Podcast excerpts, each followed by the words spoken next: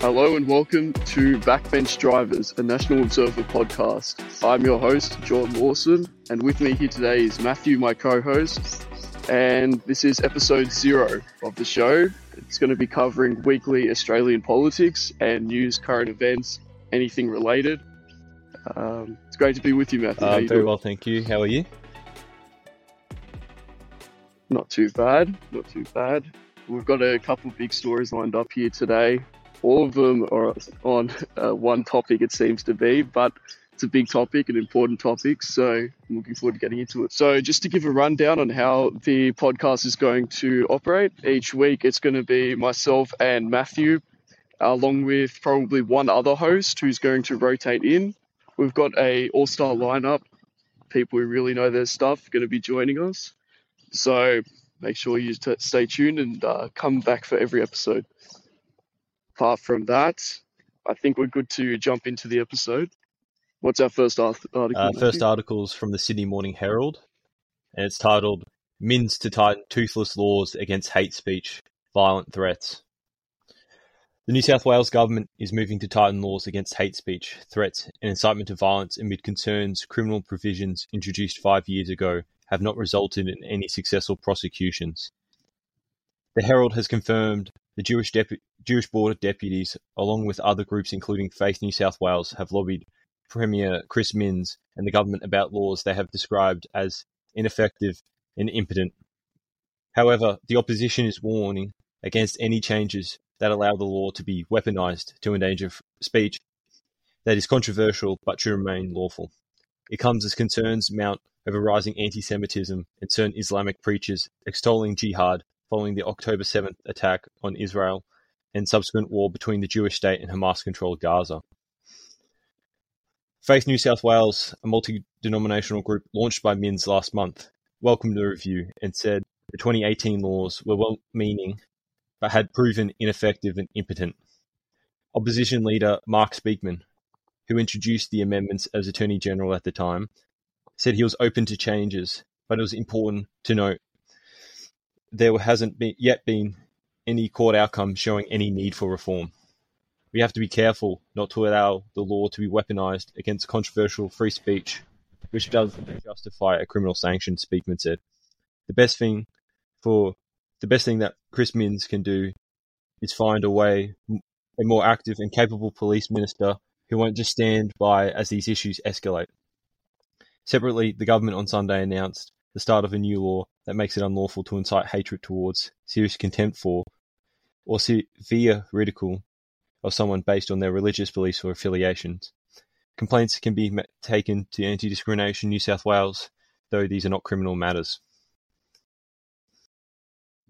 Yeah, so uh, I suppose I think it's pretty obvious to both of us why this is very problematic. This is a law that is going to be detrimental to free speech. We've seen similar laws in Canada, Britain, uh, all around the Western world, really, and they basically are always weaponized to lock up people who criticize the prevailing ideology, uh, unprotected religions. For example, you can imagine how this is going to be used to protect Aboriginal Dreamtime, for instance, or anything like that, Islam, Judaism. But of course, it will never be used to protect Christianity, as we've seen. Uh, in our recent article, written by Matthew himself, he uh, covered a case of Christian schools being targeted by the government, um, by Minns himself, actually. So we can't expect this to go both ways. That's one hundred percent. You want to add, Matthew? All these laws always sound nice on paper, you know. We don't want to upset anyone. We don't want to be rude. But they, they never actually end up like this in, in practical sense. It's always protecting minorities, protecting uh, these small interest groups against the majority when the majority doesn't get the same protection. Yeah, exactly. We've seen this with current anti-defamation laws.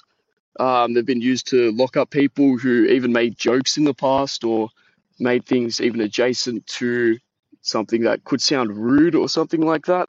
So it's no good. Uh, we really don't like this. Although if it is being strictly kept, in theory, if it was only to lock up people inciting people to violence, I think that's something everyone would agree to. That's even something the American Constitution, you know, probably has the best free speech protections um, includes. You know, you can't incite to violence.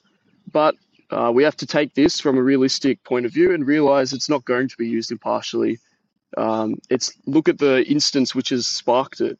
It's a uh, partisan uh, religious war, really. It's uh, that's what sparked this law to come into effect or to be pushed for by Minns.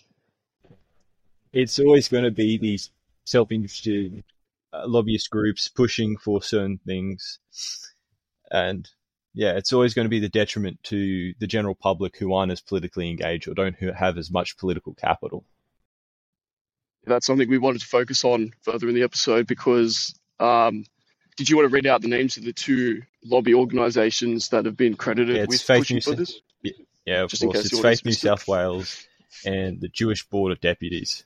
So um, early this week when Josh Howes, he shared this article or an excerpt from it, and he uh, he wrote a little caption and put some different sources saying that it's often been these same sort of groups that have always been responsible for pushing these kind of anti-free speech, pro-censorship kind of laws. Um, and although it's controversial to say, it is true. Um, and if we even look at the head of Faith New South Wales, which was set up by Minns, we find out in a later article, is actually headed by a former head of the Jewish Board of Deputies. So these, you can imagine these two groups are probably working in cahoots to make it sound like there's some sort of community consensus. We've got two organisations. One's a multi-faith, multicultural representative organisation, and the other one is a more specific, you know, Jewish organisation, which is, um, you know, they're they're trying to defend their community against threats during this current Israeli-Palestinian crisis, and um, or at least they're using that as a pretext to tighten laws against being uh, criticised or anything like that. So it looks like there's some sort of consensus, but in reality, it's two lobby groups led by people that know each other and have tight relations. Um, anything you want to add to this? Uh, uh, I think that's that covers the topic quite well.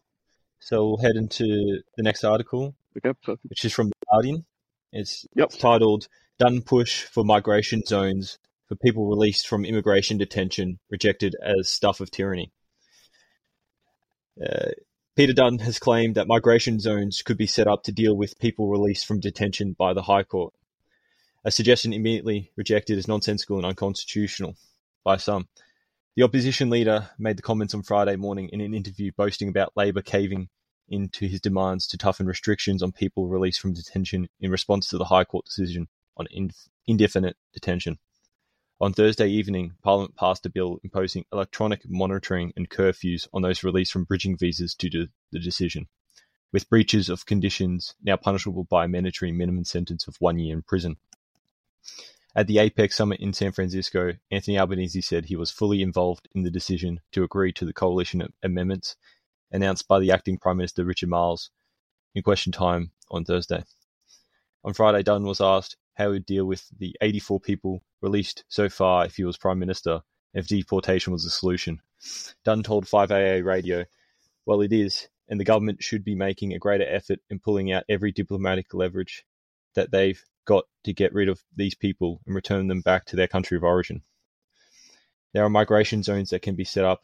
There's the option the government seriously needs to consider, which is preventative detention order, and they're all available to the government. Dunn's suggestion appears to be a reference to a Howard-era policy to excise parts of Australia from the migration zone in a bid to prevent people arriving by boat from claiming asylum.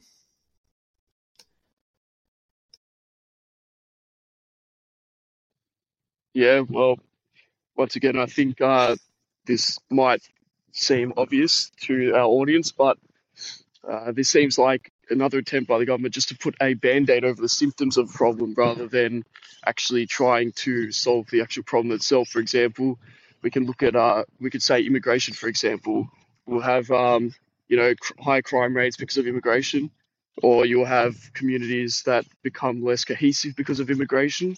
And the government will then move in to try and treat these symptoms, and they'll put in programs and uh, whatnot.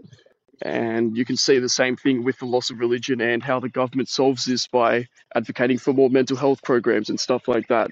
It's really just uh, a band-aid over the symptoms, but it's not solving the root cause, which is that immigration in this case is leading to this societal cohesion falling apart, and uh, it really needs to be curbed. We've got this record high migration, and really there's no one in the government who's doing anything meaningful to oppose it. We're seeing some token opposition from the Liberals. I suppose uh, this, yeah, exactly, like it mentioned in the article, is like how Howard opposed refugees, but then was responsible for one of the biggest migration upticks in Australian history.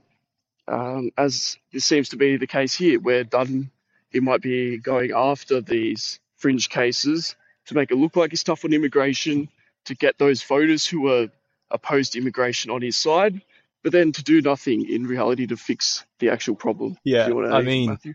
You go on the crime part, one of these, these people in offshore detention were serious criminals. There's a reason that both the Labor Party and the Liberal Party agreed that these people should be kept outside the Australian mainland. Uh, the article states that there's a Rohingyan man whose visa was cancelled because he raped a ten-year-old.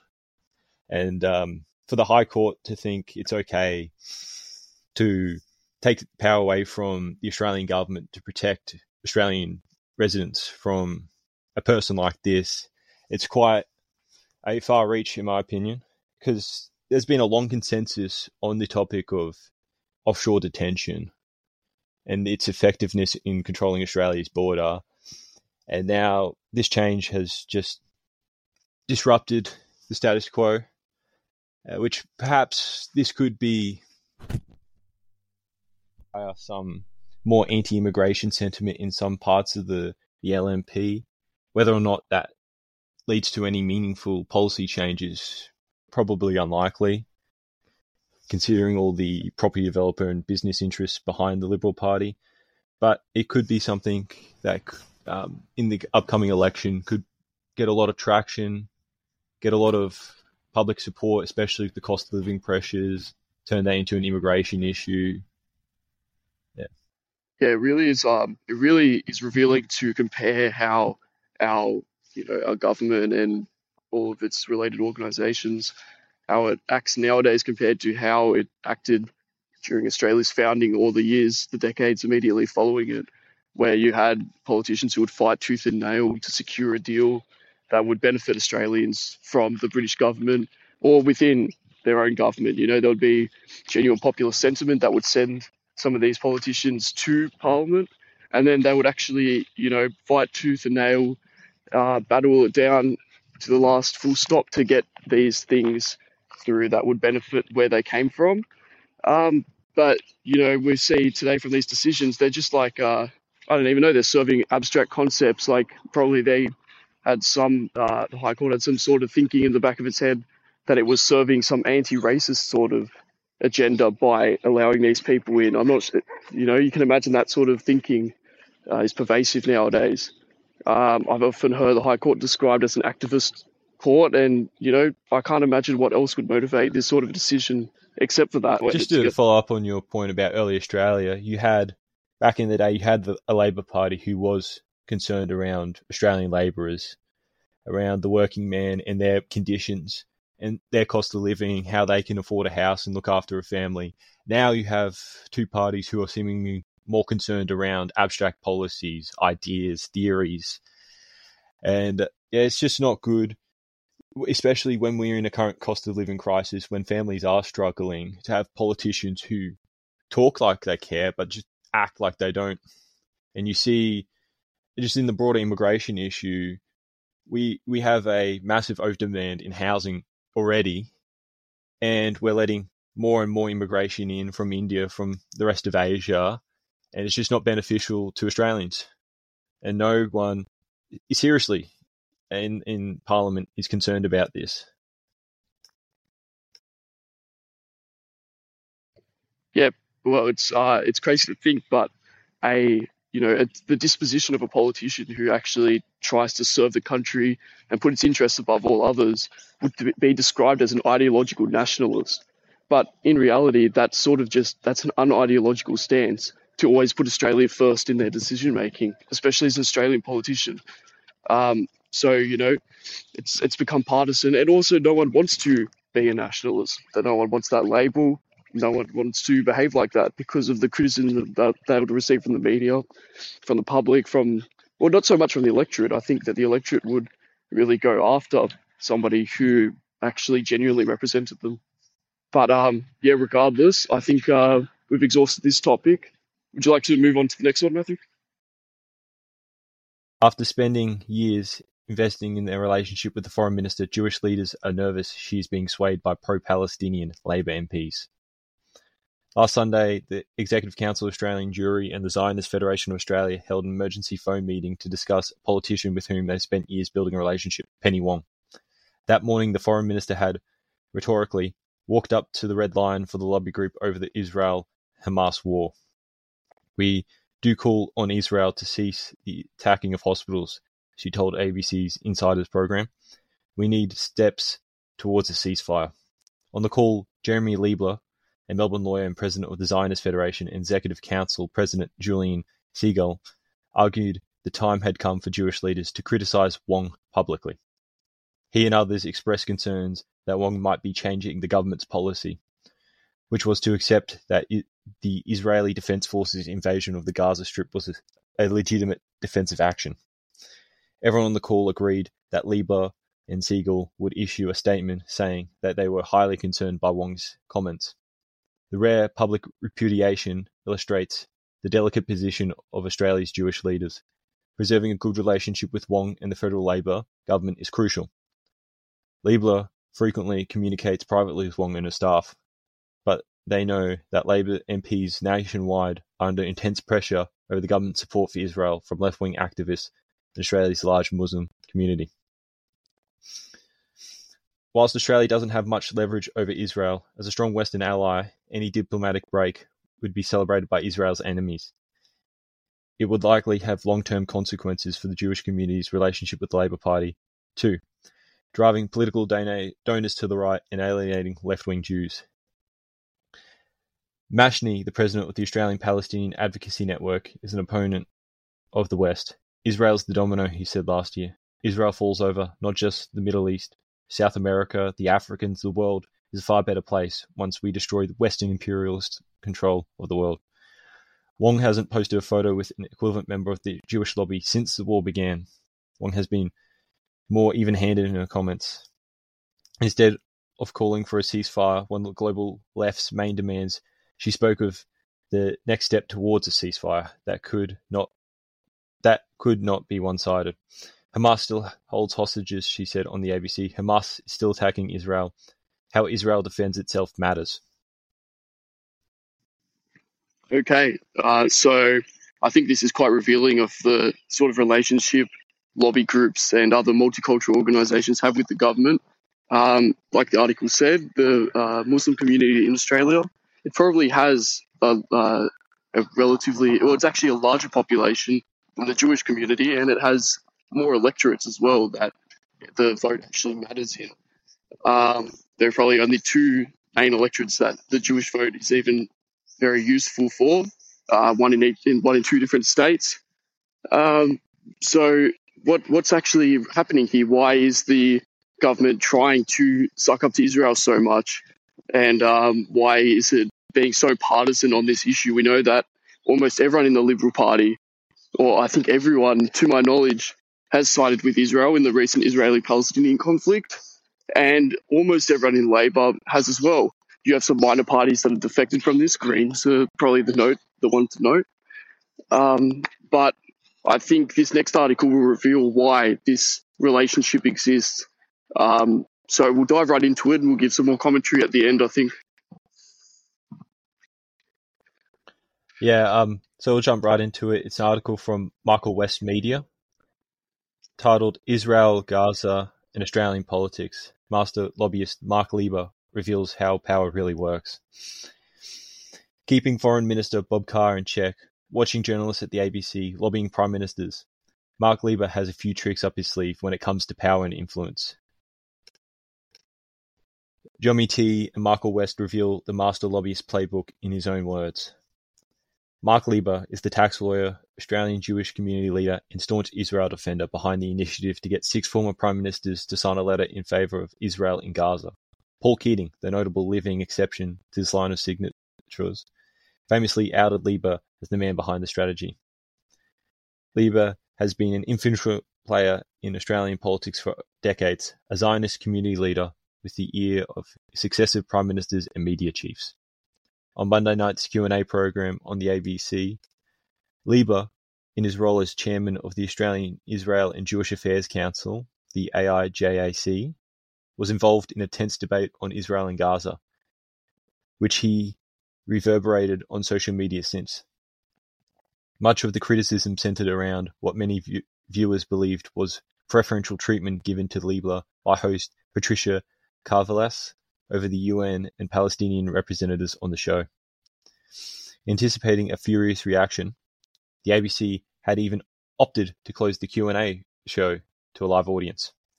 The backlash on social media since the program ran on Monday night is in stark contrast to the treatment of the Gaza tragedy in Australia's mainstream media, which has been, which has most mostly favoured the position of the Israeli government of Benjamin Netanyahu over that of the oppressed Palestinians.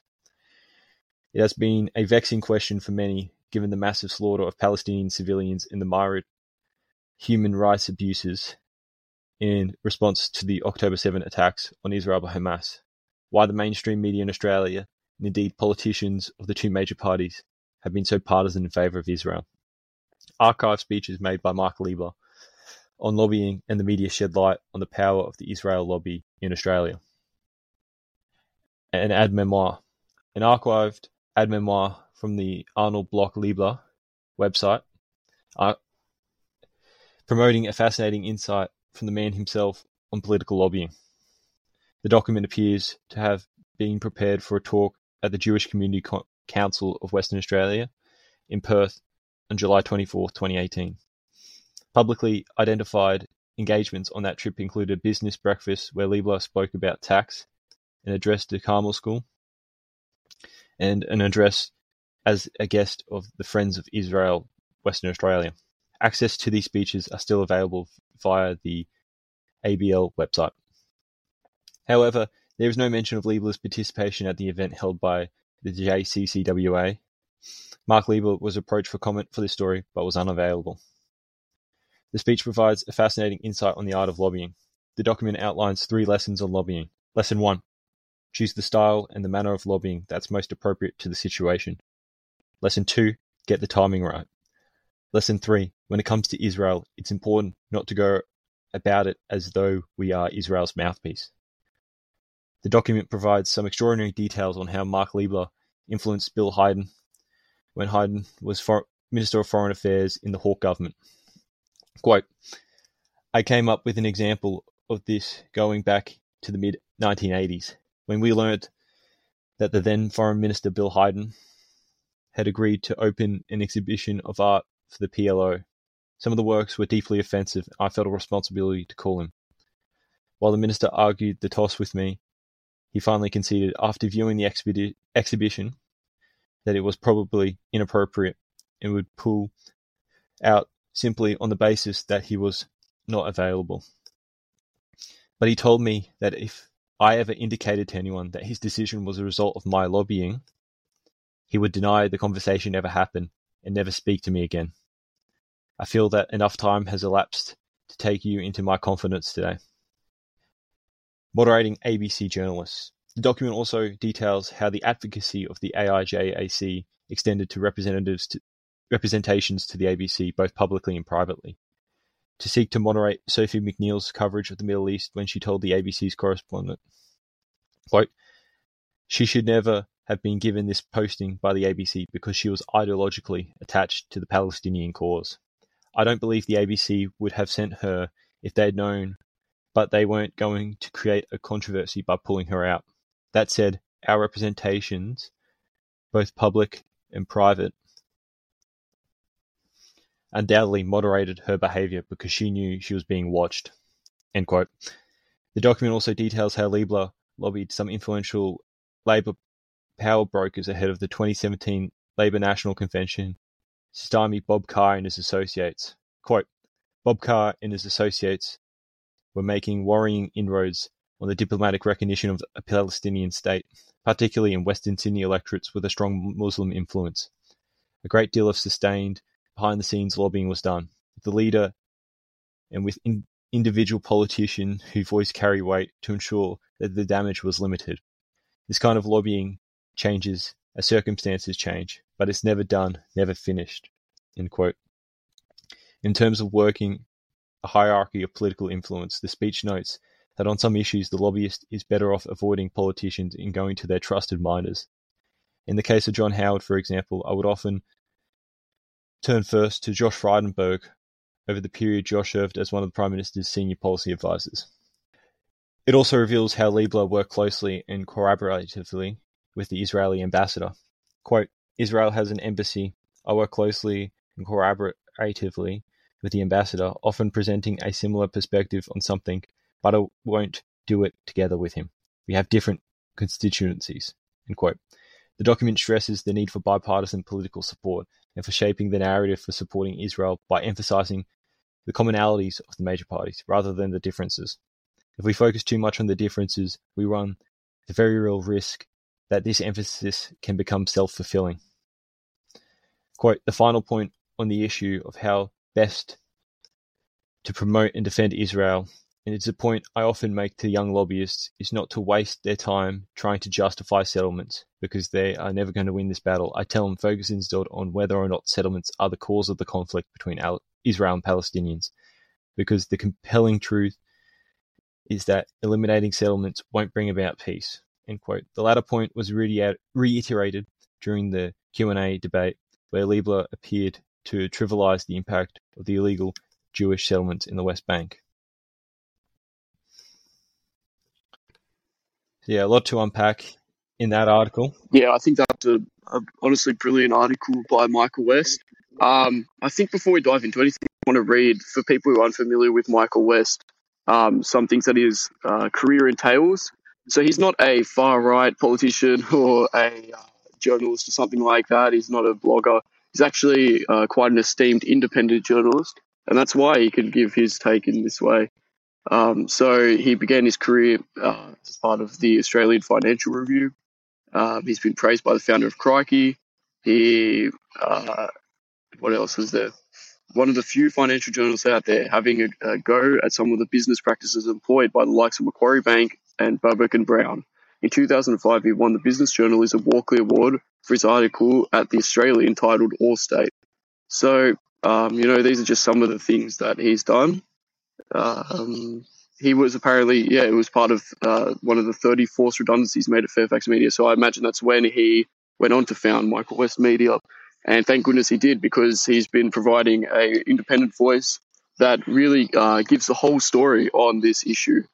Um, so, like, listening to this article, I think we can all agree, you know, uh, Matthew and I, you know, we're ordinary Australians, we're Christians. I think both of us, maybe that's the most unordinary, unordinary thing about us compared to most Australians.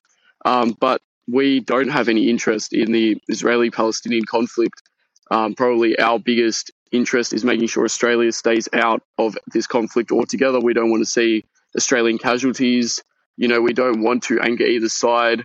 Um, to be honest, because we've seen the domestic up, uh, uproar and uh, turmoil that it's caused in our own country. Um, you know, this is a function of immigration, to tell you the truth. If we hadn't had such high immigration, multicultural uh, immigration policy, then we wouldn't have had to worry about, you know, taking a partisan stance. But we do have to uh, concern ourselves with picking either side, because no matter what we do, this is going to uh, probably lead to domestic violence from one of these two groups, no matter who we side with. So uh, it's probably in Australia's best geopolitical interest, domestic interest, um, and you know, every other interest, Christian interest, I think, to stay neutral on this conflict. Um, and for the most part, the Australian population is. We recently had polling, um, I think it was published by... Uh, what's his name, Cos something on uh, X, uh, formerly known as Twitter. He publishes a lot of uh, good or interesting polling. He's definitely not on our side. He's a far-left Labor strategist for the, um, you know, I, I think he works independently, some sort of uh, polling firm or something like that. But he uh, recently published some polling that shows that the vast, vast majority of Australians um, are neutral on this conflict. They just don't want to intervene. Um, I think they're balanced on who they want to send aid to. You know, I think uh, Israel and Palestine, they're equally weighted on who they're interested in sending, uh, I think, probably humanitarian aid to. Um, we should have got this in the notes. That's all right. Um, so the, the the most important interest is that we stay independent in this. However, we've seen that, uh, like Michael West was talking about, that this is imperiled by lobby groups like the A I J A C, but also other uh, organisations which um, all hold power in their own way. For example, the Anti-Defamation Commission. This is a, I think, probably mostly Victoria-based, um, but they have influence everywhere else. Uh, they're like a Australian equivalent to America's Anti-Defamation League, which we know is a um, an organisation founded by uh, to protect Jewish interests in America and also Australia. They're founded by the B'nai B'rith, which is like a Jewish community group, and um, they have very partisan interests. So when it comes to Australians, they want to promote uh, diversity and inclusion and everything like that.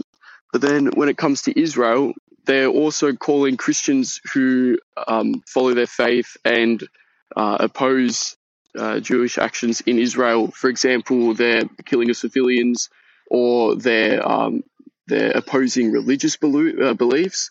Uh, of course, we know that Judaism doesn't believe that Jesus is God and a Messiah. Um, so they uh, the A D C, the Anti-Defamation Commission, goes after Christians and attacks them for this belief. And they also uh, they they put a lot of focus on attacking Muslims as well. At the same time, they do they run diversity inclusion programs in um, I think over a hundred Victorian schools. So this is an organisation with a lot of influence. So in Australia, they're promoting multiculturalism. In Israel, they back the Netanyahu government, and they want to see Israel destroy its enemies. And um, you know they've they're also probably exerting influence on politicians to back this. And they seem to mostly have sway in the Labor Party, but I do think they work across um, party lines as well. I posted a National Observer infographic about this to the Telegram, the National Observer Telegram. Make sure you follow it. And um, I think also Twitter, as far as I know, or X. So um, that's a second organisation. We've got the A I J A C, we've got the A D C. There are other organisations as well, which we know are notable. Um, Recently, we would, well, actually, I think we'll go into one of the tactics that the A I J A C uses, which is they pay for um, flights to Israel for Australian politicians. In return, I um, I expect that they w- would expect uh, um, political favours, you know, siding with Israel in Australian uh, geopolitical issues and everything like that. So it's not a free trip. We know that um, the Liberal Party, there was a study done on these trips. It's, Israel is actually the most visited country for Australian politicians. And uh, Liberal Party members take the trip to Israel probably twice the frequency of Labor politicians. And during the same period, uh, trips to Palestine were even less. Um, I think I'll let you jump in, Matthew. I've been talking for a while. There's still a lot more to say, but um, you, I'm sure you can cover some of it. Yeah, um... And people might think, you know, Mark Lieber, he's just one guy. He doesn't have much influence. But he does, you know. He's had, since the nineteen seventies, barring Keating, he's had influence over every single Prime Minister of Australia, from Malcolm Fraser to Anthony Albanese. Um, the recent Voice to Parliament was championed by Mark Lieber. He was influential in setting up the Uluru Statement from the Heart and the subsequent referendum. And he's also influential in abusing his power in Australia for the benefit of Israel by influencing Scott Morrison's decision to move the uh, Australia's capital to Jerusalem from Tel Aviv. And in his own personal work, his law firm has fought for na- native title for past fifty years at the expense of Australian landowners. And his power is such that when people like Kevin Rudd and Bob Carr oppose him in Parliament, they get leadership challenges from Julia Gillard, who has a very tight relationship with Mark Lieber. And so we've got to ask ourselves, do we want these multinationals having wielding this much influence over our politics, where if someone criticizes their power, they get cut and they get axed? And the question is, will this happen to Miss Wong? Will she be axed for her disagreements with the Jewish lobbying groups? Or will she bend the knee? That's that's a big question. No, yeah, so you could see Penny Wong is probably acting more in Australia's interest, uh, or at least, you know, she tends to, than a lot of other politicians, and she is being attacked by it. And, you know, this could risk her political career, although she might be siding with the majority, although she might be siding with, I think, seventy percent of Australians who want to remain neutral in this conflict. She could lose her career for actually being, I suppose you could say, a true sort of democratic representation. Although, you know, we don't like Penny Wong. She's part of the Labor Party, high up with Albanese. And uh, we know that, that this government is not um, particularly kind to Christians, or in most issues, Australia first. But in this issue, we can see that she is. Um, I, I think we can all recognise that she is doing, she's probably, um, it's better to have her than any member of the Liberal Party right now. You can imagine if the Liberals would, were in, would be seeing America-style um, foreign aid packages in the billions of dollars being sent over, uh, more like Ukraine. Um, so it's it's good that we have a Labor Party that is slightly more hesitant to support Israel um, in at the moment. I think that's it's probably uh, a, a hidden benefit. Um, I, I like the example that you brought up. I think it's really telling. And you can uh, you can uh, go on about this more if you want, but um, how Mark Lieber, he supported in Australia, he supported Aboriginals who are a minority in Australia, who often have some sort of antipathy towards Australian history, Australian colonialism, the institutions that were built by Australia's founders and uh, Australia's founding population. Although that's not everyone, there is definitely some degree of resentment in uh, pro-Aboriginal politics and its representatives. And so in Australia, he supports the voice of parliament, which would give, you know, uh, political representation to these minorities. But in Israel, he wants to, uh, you know, level Gaza, much like, or I, I don't know if that's, that's not an exact quote, but he one hundred percent is throwing his weight behind the Netanyahu Israeli government. He isn't concerned about, you know, giving a voice to Palestinians. That it seems ludicrous to even say. Um, so... You know, I think this is really revealing. We've got the A D C, whose leader, um, Devere Abramovich, I think his name, he supports multiculturalism in Australia, but uh, one state uh, solution, you know, uh, pro-Israel government in Israel, you know, no quarter given to the Palestinians. Then we look at the A I J A C. They support uh, minority voice in Australia. In Israel, they back the Netanyahu government one hundred percent. They're throwing their weight behind him. You know, the war effort, uh, they have no qualms with the human casualties, the, the, um, the, you know, the atrocities being committed against the Palestinians by the Israeli Defense Force. Um, now, I think you and I probably both agree on this, Matthew, but there are definitely probably being, well, definitely atrocities being committed by both sides in the Israeli-Palestinian conflict. I don't think either side is blameless. They're both, um, they both have religions and ideologies that allow them to be unscrupulous towards civilians, and they have carried this out in the real world. Um, at least as far as I can tell, I think that's probably the most balanced take on this. I, I don't know if you wanted to add anything to that. No, that's one hundred percent right. I just... Yes, we should all be advocating for peace, praying for peace, because that's the most important thing right now. Um, because there's real people, real civilians out there, you know, suffering the consequences of this heartless disregard for the well-being of the fellow man.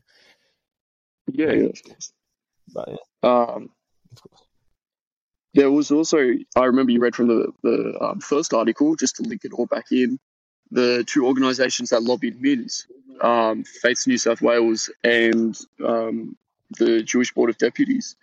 So, um, you know, just off the top of our heads, just just in uh, these four articles that we read, although A D C wasn't mentioned, I think they're a little bit more minor, but we've got four Jewish organisations, um, and they're all pressuring the government to partisanly support Israel in a conflict Australians aren't interested in, have no stake in. Um, Israel is not a great ally to um, Australia, like is often touted by American politicians and pundits, especially conservatives. Uh, Israel is not a great ally to Australia. um, truthfully, Americans would just be worrying considering how partisanly they support Israel. Um, but um, so we've got four organisations. They're all supporting some form of um, either censorship or uh, anti-free speech actions. You know, the Jewish Board of Deputies and uh, multi-faith New, Th- New South Wales, I think it was. Is that the name?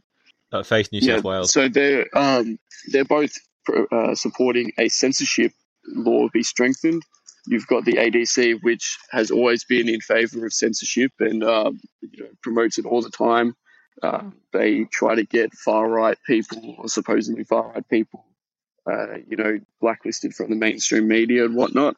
Um, the A I J A C, I'm sure, has no qualms with censorship. Um, out of all these groups, to my knowledge, A I J A C is the most powerful, at least Michael West says so. Uh, his article says so, or it might have been a previous article by him. Uh, it says that A I J A C is the most powerful lobbying group, Jewish lobbying group in Australia. Um, do you know of any Palestinian lobby groups that exist? I know there's a, a Islamic one, but I don't think there is a Palestinian one. Uh, there's nothing to the level of the A D C or anything like that. It's all rather minor stuff. Mm. And it's all wrapped up in other progressive causes. So it's more around just the general Greens kind of lobbying. Yeah. yeah. Um, there was one other point I wanted to... I think... Um, what were you going to say? Yeah, lastly, on... on and it's a really telling quote from Mark Lieber in the Michael West article where he says, in regards to his lobbying on the Israel-Palestine issue, he says this kind of lobbying changes as circumstances change, but it's never done, never finished. Mm. People like Mark Lieber will not rest. They will continue fighting for, until they die for Israel. And this is not good for Australian politics, you know. We should have a system that is run primarily for to the benefit of Australia. It's not to the benefit of whoever's lobbying group is the best. Should be Australia first. Always, of course. Yeah, so we, we know there is there's massive uh, you know support for Palestinians, especially among uni students, and uh, of course among the Muslim community in Australia. And we know that uh, is pro-Israeli causes and Jews have uh, these massive lobby groups and influence over government. But I don't think we have anyone that we could say one hundred percent completely supports Australia, and um, their cause is to put Australia first in all things. Um, so, you know, everyone except for Australians have this sort of um, def- this sort of defence and organisation working for them. Um, perhaps this is what the British Australia community will become as it grows, you know, a true voice for um, the Australians that aren't covered by all these other lobby groups and organisations and multicultural communities and stuff like that. Perhaps it'll grow into that, but presently there's nothing mainstream, nothing with real authentic, you know, teeth or power that could actually, you know, put Australia first, which you'd think should be the default position of government, but without money running into it, uh, running into their pockets to uh, promote such a cause. Clearly it's not at the top of their priority list. Um, I think that pretty much brings us to the end of the episode, unless you wanted to add anything, Matthew? Nah, that's everything covered for this week, I think. Okay. Well, uh, it was great. This was a great episode zero. I think it came together well. Um, hopefully our, you know, production ability and everything will improve as we go on. But I think we uh, we put out some good content today. If you enjoyed this episode, make sure you follow the National Observer on Substack.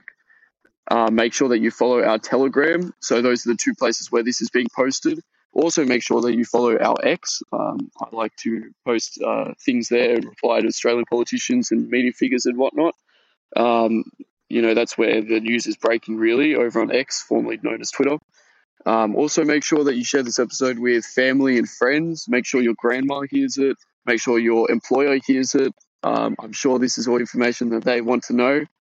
Um, probably don't actually do that. They might not. Uh, they they might. They might be pro-Israeli, who knows? Uh, yeah, maybe not the grandparents. Maybe, I yeah, think they're maybe not the grandparents. But uh, everyone else that you know. I watch too much T V. Yeah, go shout it off uh, a bridge or something like that. Tell everyone that you see to follow the podcast. Um, we're going to be bringing yeah, do on... do a banner drop. Yeah, do a banner drop. We're going to be bringing on some other interesting uh, hosts in the next couple of weeks. We've got other uh, three other hosts who we will cycle between. So we'll have three hosts per show, uh, hopefully. And from there, maybe some other guests. So I've got some uh, guests lined up, some interesting guys from New, Zeal- New Zealand who uh, will be joining us in a couple of weeks to discuss all things New Zealand and Australian politics. Um, so lots of exciting things lined up. Um, and I think that pretty much wraps it up. Thank you for joining me, Matthew. Uh, I'll see you next week. I'll see you next week. See ya. Have a good week, everyone. Thank you.